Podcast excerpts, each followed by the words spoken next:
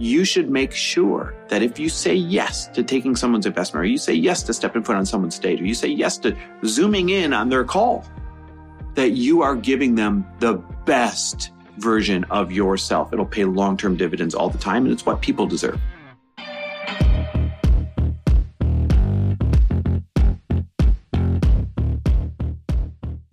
And we're back with another episode of He Said, She Said feel like every time I say and we're back, I'm always like in Arizona and then in Newport Beach and then in the Wisconsin Lake House. So we are once again in another location. We are at our Newport Beach mm-hmm. home. How good does it feel to be back here? Let me just tell you, I am that person who loves moisture in the air. Mm-hmm. So I am obsessed. Like I just feel good here. You know, when there's some spots in the world that you just feel good, like I know for a lot of people, like when they go to Maui, they're like, oh my God, I just feel different. Like I feel that here. Yeah. For Here, sure. Here's what I love it's the kind of place because it's so condensed and mm-hmm. there's so much energy and so much going on. It just forces you, and the weather's so good that it just forces you to be like, let's get out and explore. Mm-hmm. Yesterday, okay, I'm pulling out my phone right now to find out what the real accurate number is. Yesterday, we went for a walk, left the house, didn't really know what we were going to do ended up walking through the outdoor mall and down by the beach and everything. We put on 9.6 miles yesterday walking. It's like my dream Sunday, like literally just to wake up and say, you know what, let's just go explore and wherever the wind takes us. Like, do we want to go get a fruit bowl over here? Or mm-hmm. do we want to go down by the water? Do we want to go pick up, you know, some new tennis shoes that we need or whatever that looks like? It's like unlimited possibilities because it is so condensed, which is amazing. And for me, like that's part of my preparation for when I run my masterminds, right? Mm-hmm. I put my all into running my masterminds. And so literally scheduled out is the day before the first day of the math has to be totally cleared and just full of relaxation and joy. And for me, you know, some people relaxing might sound like laying on the couch. For me, it's just wandering in nature and being inspired and having that space and no phone calls, nothing like that. Mm-hmm. So yesterday was like the perfect relaxing day before I, I get into mastermind week. It's like my favorite week, by the way. Okay, you guys. So I wanted to let you guys in on the preparation that goes into not only creating a mastermind, but what does it look like the week before or going into it? How do you prepare? How do you make sure that you're facilitating an incredible room? How do you even just hold all of the stress and the ideas, all of the things? So, Chris, tell me about how you prepare for Mastermind Week and how would one even put it on if this was something that they decided they wanted to do? For me to answer this, I, I want to answer it in the context of giving things that everyone else can do for big things that they're going into. So you, if you guys have a one day event that you're doing, if you're speaking at someone's event, if you're running your own mastermind, or if you want to be running some type of event or mastermind, if you want to have your own stage one day, if you want to run an online summit, like whatever you want to do, a lot of these best practices I would consider adopting because I'm going into my sixth year of running the elite mastermind.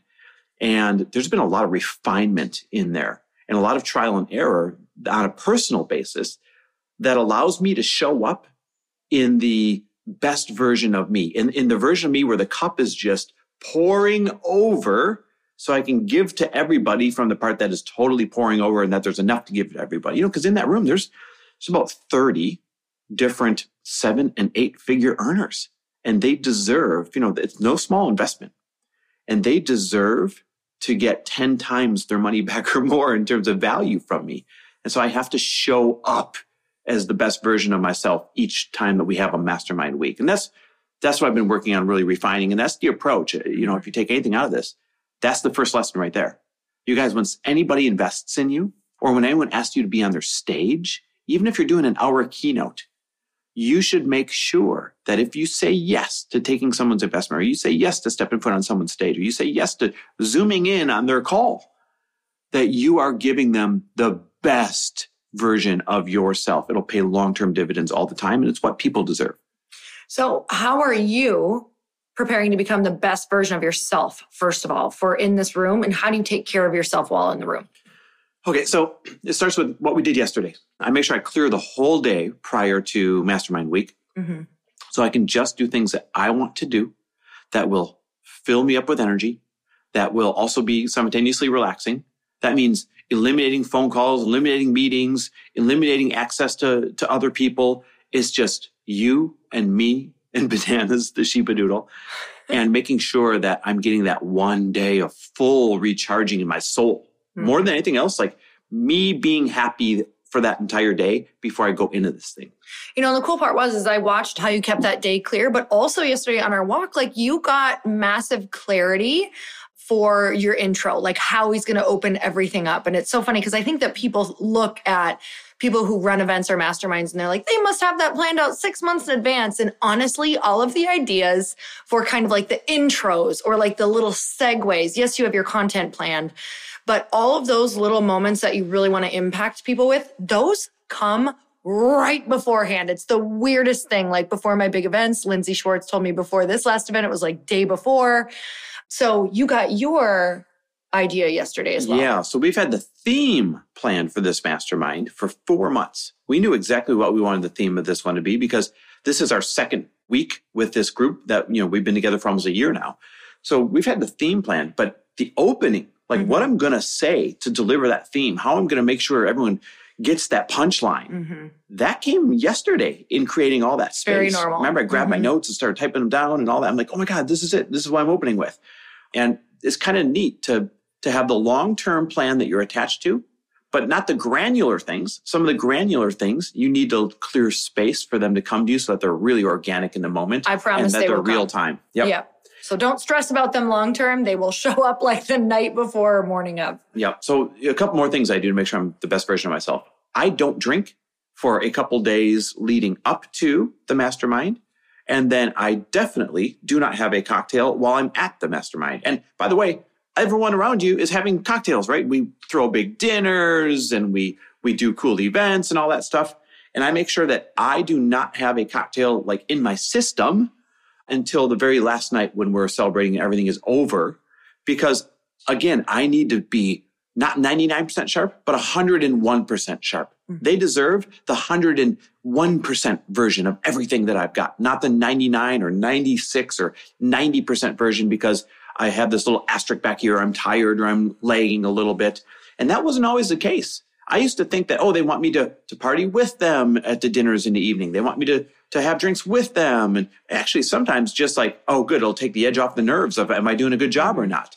But now I make sure it's totally out of my system going into it and stays out of my system in, until we're all done so I can serve everybody you know, you might think like, I mean, it doesn't really hurt anything, but at the same time, it's like you want to be able to access those thoughts and those memories and those stories like at the drop of a hat. Like, and sometimes even just one cocktail makes you not sleep. It makes you a little bit groggy. So yeah, this is definitely what I do whenever I'm speaking and, and hosting as well. Yeah, you may think, oh gosh, you know, I'm fine. It doesn't hurt anything. Guys, if you're giving people 98% and you could have given them your full 100 plus percent, then it is hurting. It might be a small little couple of percent here and a couple of percent there, but it adds up over time and people feel it. And even if they don't feel it, they deserve your 110% version of yourself or they're going to go elsewhere. No, that is the, the last night, go for it. Yep. I get good sleep. Last night I slept almost nine hours. The night before that, we slept almost nine hours. So I make sure that I'm really well rested going into this thing. And then I think the most important part is I'm not the one running around doing the last minute preparations, setting up and all these things. And this is very important because even when the budget was tighter, when you were doing Bliss Project, mm-hmm. I don't know if you remember, we did a really good job of saying, nope, we need to separate Lori from the running around and setting up the day before. This is where I'm so grateful for my team. You know, we've got Dakota, our events manager for several years now. Nick, our COO, Taylor, my assistant, and then Girl Squad Photography. They're all setting up. They're all collaborating mm-hmm. every time for a couple days beforehand. They're already there at the venue as of yesterday, and it doesn't start till this evening.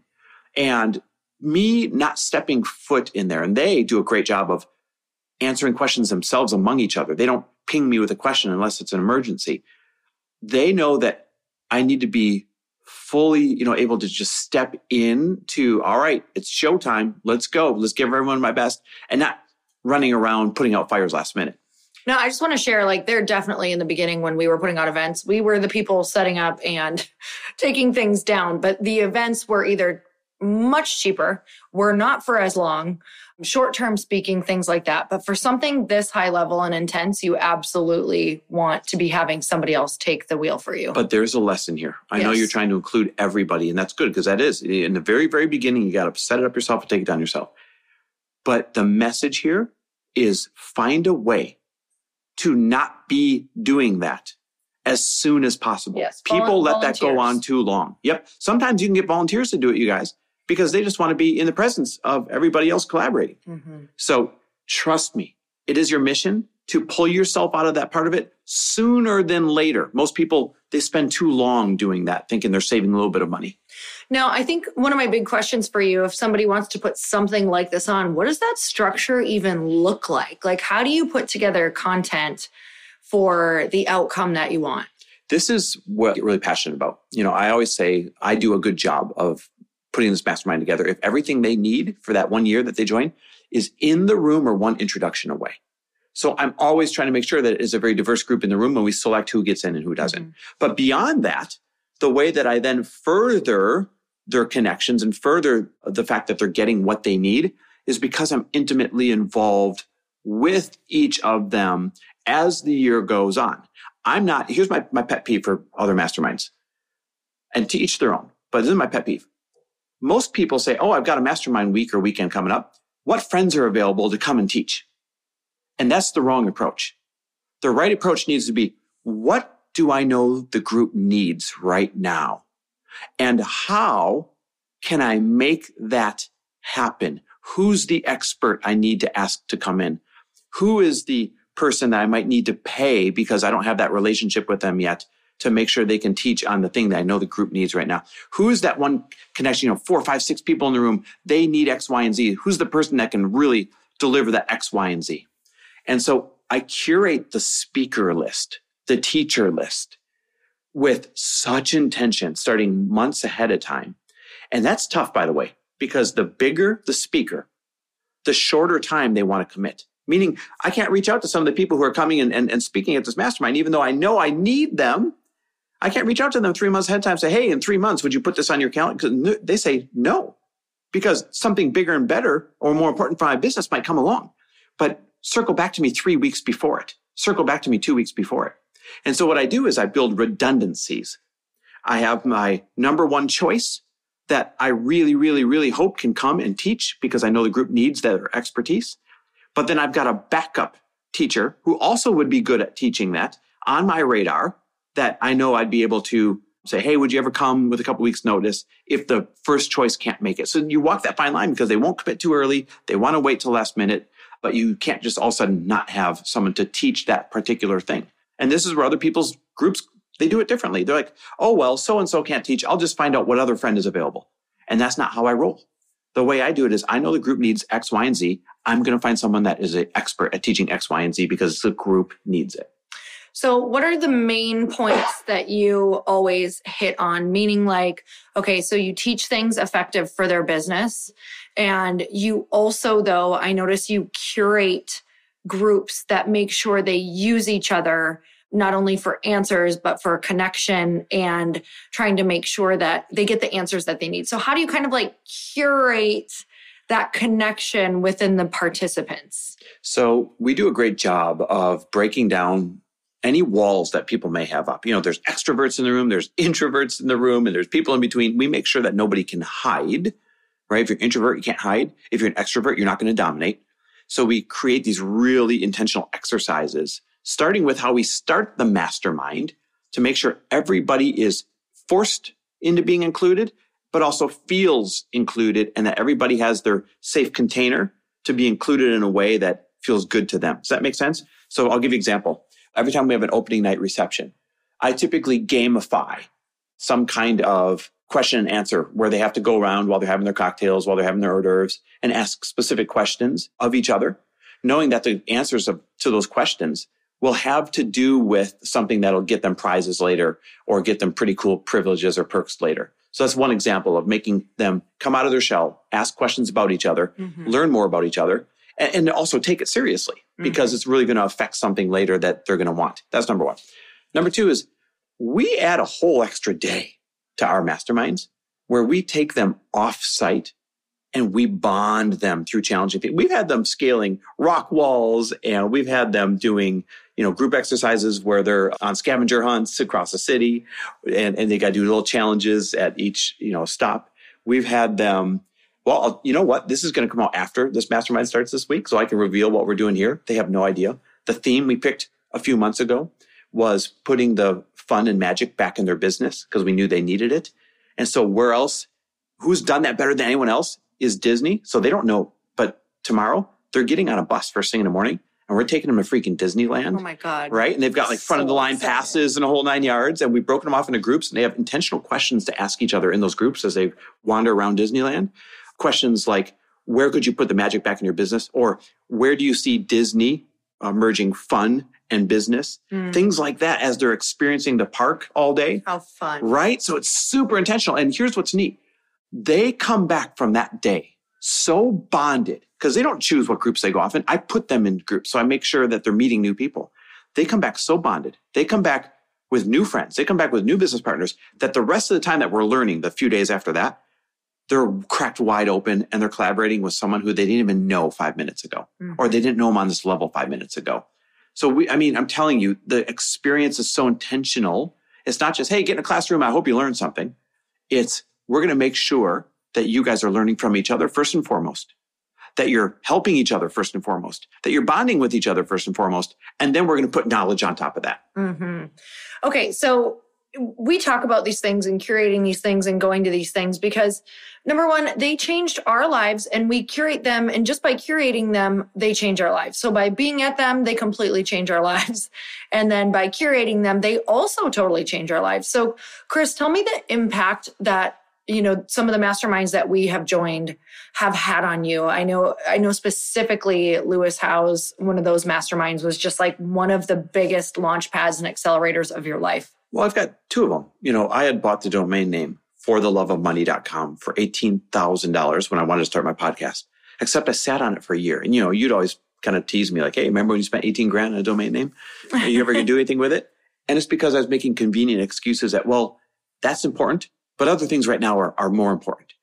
But the fact of the matter is, I would have kept putting it on the back burner despite mm-hmm. making that financial commitment to it for some unknown reason until I got into that mastermind years ago.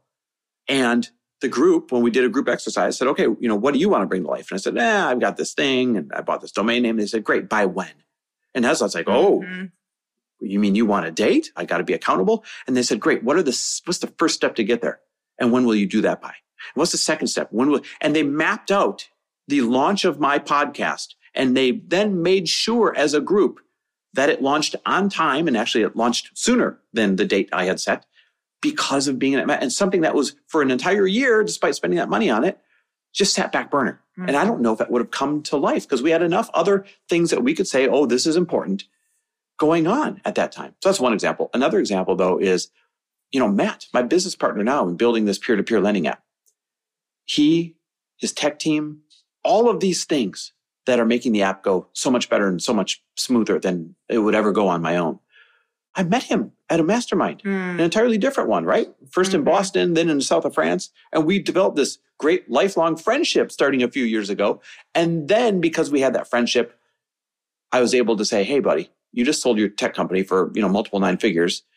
What are you doing next? Cause I've got this dream and I need you to help bring it alive. And now he's my 50 50 business mm-hmm. partner. So things like that wouldn't have happened in my life. The podcast brand, my business partner, Matt, this new app that we're going to be launching, all this stuff wouldn't come to life without the support of a mastermind. What about you though? Do you have any that stick out for you? Oh, every single one of them, something huge came from because exactly like what you're saying, the people hold you accountable and you set a deadline within the room. Yeah. If, if it's being curated well, which the ones that we've been a part of have been curated so well, where you don't leave without setting what you're going to do next for that next one. And do I, do I always hit them? No, but do I hit some of them?